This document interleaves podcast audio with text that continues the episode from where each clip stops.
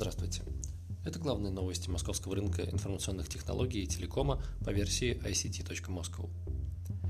Герой недели – Сбербанк и его экосистема. Если вы помните, в конце прошлого года Сбербанк вместо ранее существовавшей дирекции по развитию цифрового бизнеса создал новое подразделение – SberX.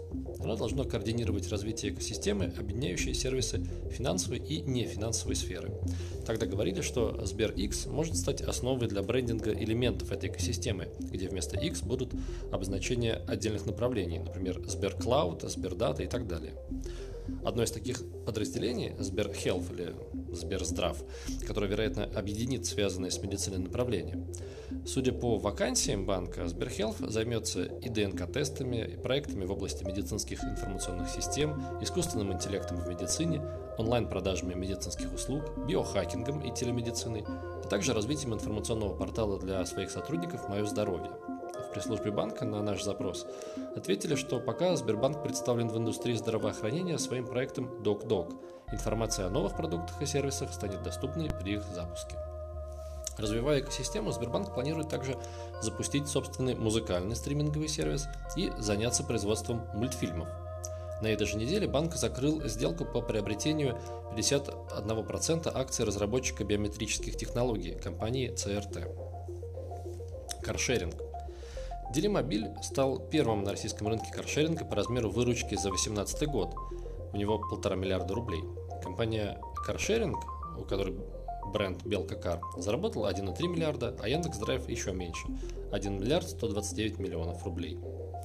В этом году Делимобиль рассчитывает на выручку в размере 70 миллионов долларов или 4,5 миллиарда рублей и выйти на безубыточность. Сервис надеется привлечь инвестиции в размере 60 миллионов долларов, при том, что весь бизнес компании оценивается в 300 миллионов долларов.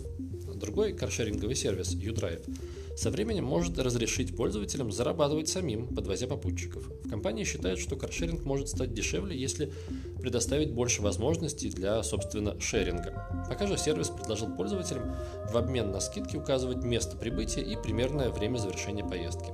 В прошлом году выручка компании новой транспортной системы, а это есть UDrive, по данным Спарка составила почти 800 миллионов рублей, а чистый убыток 82 миллиона.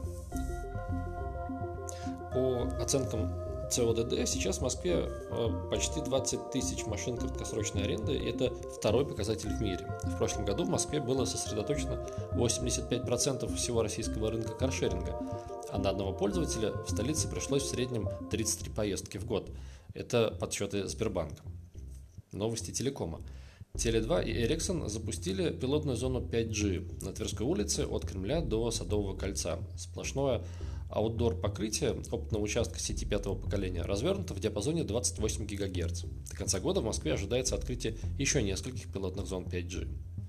Ростелеком подал в арбитражный суд Москвы иск, в котором просит взыскать с Минкомсвязи более 314 миллионов рублей. Причины и суть иска не называются, но третьими лицами по делу выступают МВД, МИД и другие госорганы. В МТС появится структура, отвечающая за производство и распространение медиаконтента – МТС Медиа. Она объединит в себе ТВ-направления компании IPTV, спутниковое, кабельное и мобильное телевидение. Мегафон отчитался об итогах работы за второй квартал года. Выручка выросла на 4-5% год к году и составила более 85 миллиардов рублей. Чистая прибыль с учетом МСФО составила почти 3 миллиарда. В июне была завершена процедура выкупа оставшихся акций оператора у миноритарных акционеров. Бумаги Мегафона больше не торгуются на лондонской фондовой и московской биржах. За новостями московских IT и телеком-компаний следите на сайте ict.moscow и в телеграм-канале ICT Moscow.